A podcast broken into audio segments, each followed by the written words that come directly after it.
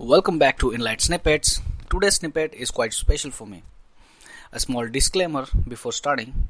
Uh, today I won't be talking about technologies or ideas, these are all my personal thoughts. So, if you're looking for tech related things, you can skip it.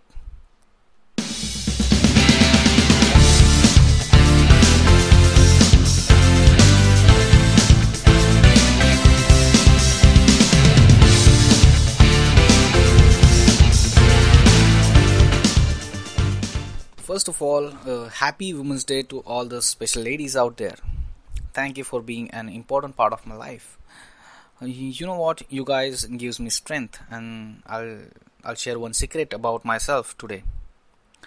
Uh, from childhood, uh, I'm always surrounded by you guys, and uh, you have always motivated me when when I was broke, and you showed me the path when I couldn't find it so you know what? In every step of my life uh, i'm blessed by you guys.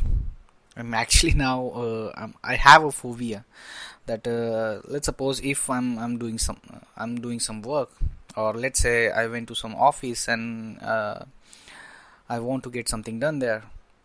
And if i couldn't find uh, any woman or girl uh, around there so there is 90% chance that that work will remain unfinished now you might think that uh, i'm superstitious or something else but uh, it happens with me.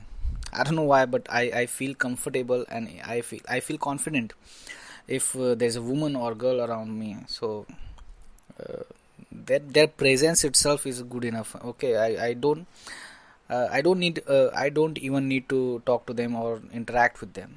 Their presence itself is good enough and now uh, and uh, it's not like uh, it's women's day that's why i'm, I'm trying to buttering you. So it's, it's not like that. People who know me uh, they already knows that uh, how much i respect them.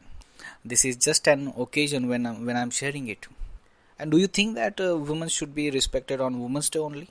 Obviously not.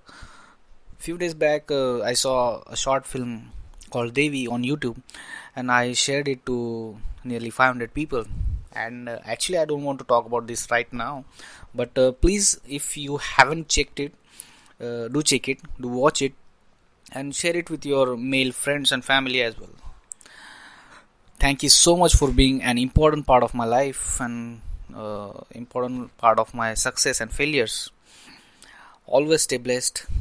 Bye. Take care